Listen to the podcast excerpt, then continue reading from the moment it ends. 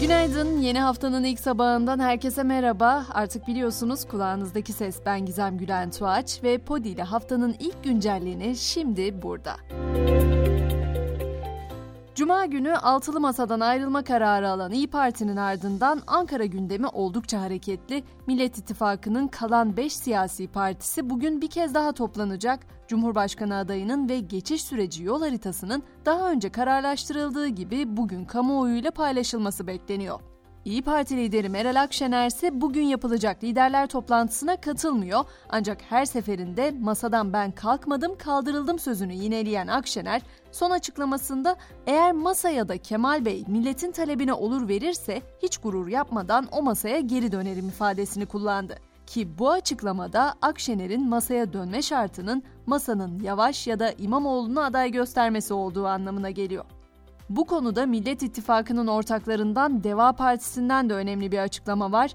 Deva Partisi Genel Başkan Yardımcısı Mehmet Emin Ekmen, Akşener'in bugün Millet İttifakı liderlerinin yapacağı toplantıya katılması halinde ittifakın Cumhurbaşkanı adayını yeniden değerlendirebileceğini söyledi. Yine kabine de bugün deprem ve seçim gündemiyle toplanacak. Afet bölgesinin yeniden inşası da masaya yatırılan konulardan olacak. Bazı bakanların deprem bölgesinde olması nedeniyle toplantıya katılmaması bekleniyor.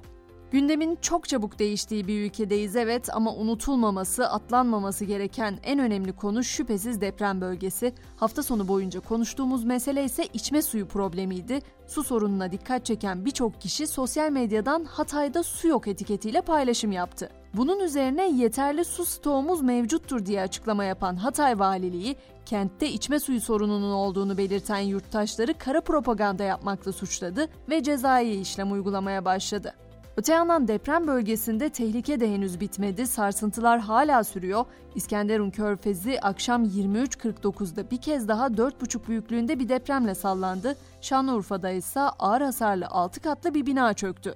Olay sırasında yoldan geçmekte olan bir kişi düşen molozlar nedeniyle yaralanarak hastaneye kaldırıldı. Neyse ki yaralının hayati tehlikesi bulunmuyor. Deprem başlığının yargı ayağına bakacak olursak İskenderun'da hırsızlık yaptığı tespit edilen 4 şüpheli gözaltına alındı. Depremlerde yıkılan ya da imara aykırı değişiklik tespit edilen binalarla ilgili soruşturmalarda da şimdiye kadar 93'ü müteahhit, 123'ü yapı sorumlusu, 13'ü yapı sahibi, 18'i de binada değişiklik yapan olmak üzere toplam 247 şüpheli tutuklandı. Türk Hava Yolları'ndan yapılan açıklamaya da yer vermek isterim. Deprem bölgesindeki illerden 28 Şubat öncesinde düzenlenen 6 Şubat 31 Mayıs arasındaki tüm biletlerin kesinti yapılmadan iptal ve değişiminin yapılabileceği duyuruldu. İade ve değişim işlemleri 31 Mayıs'a kadar Türk Hava Yolları'nın internet sitesi veya mobil uygulamasından yapılabilecek.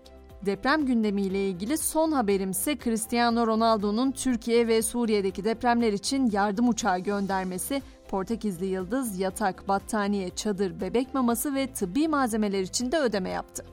Gelelim gündemin diğer öne çıkan başlıklarına. Türkiye, İsveç ve Finlandiya ile yeni haftada yeniden masaya oturacak. İki ülkenin hatırlayacaksınız NATO üyeliği süreci Arap saçına dönmüştü. Bu kapsamda kurulan daimi mekanizma toplantısı 9 Mart'ta Brüksel'de yapılacak.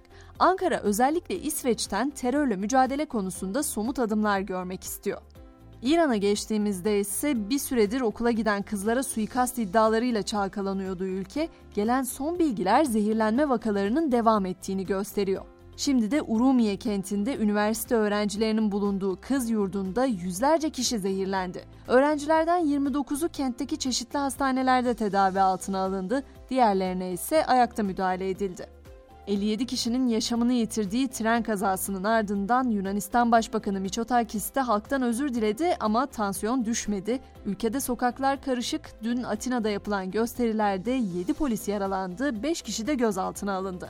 Spor dünyasına geçmeden önce son haberim de uzaydan olacak. Artık tehlikeli uzay cisimlerini dünyadan uzaklaştırmak mümkün. NASA, insanlığın asteroitlere karşı bir koruma mekanizması geliştirdiğini onayladı.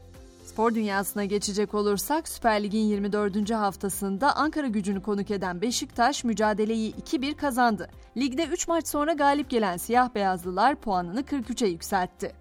İkinci lig beyaz gruptaki 23. hafta karşılaşmasında ise Bursa Spor sahasında Ahmet Spor'u 2-1 mağlup etti ancak maça yaşanan olaylar damga vurdu. Maç öncesi iki takım futbolcuları arasında yaşanan arbedeye polis müdahale etti Ama olaylar maç sırasında da devam etti.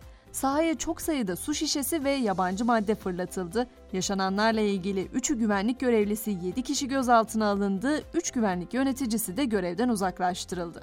Premier Lig'de de Liverpool'la Manchester United arasında oynanan maç tarihi bir skora sahne oldu. Liverpool mücadeleyi 7-0 kazandı. Son 5 lig maçının 4'ünden galip ayrılan Liverpool 42 puanla 5. sıraya yükselerek Şampiyonlar Ligi'ne kalma hedefini sürdürdü. Ve güncelleni noktalarken bu aralar dikkat etmemiz gereken bir konunun da üslup olduğunu fark edelim istiyorum. Haklı da olsak, haksız da, kendi düşüncemizi herkes benimsiyor da sansak, herkesten farklı düşünüyor da olsak, hele de böylesine milyonların acısı varken içimizde Sadi Şirazi'nin yanlış üslup doğru sözün celladıdır sözünü hatırlayalım, hatırlatalım. Akşam 18'de tekrar görüşmek üzere, şimdilik hoşçakalın.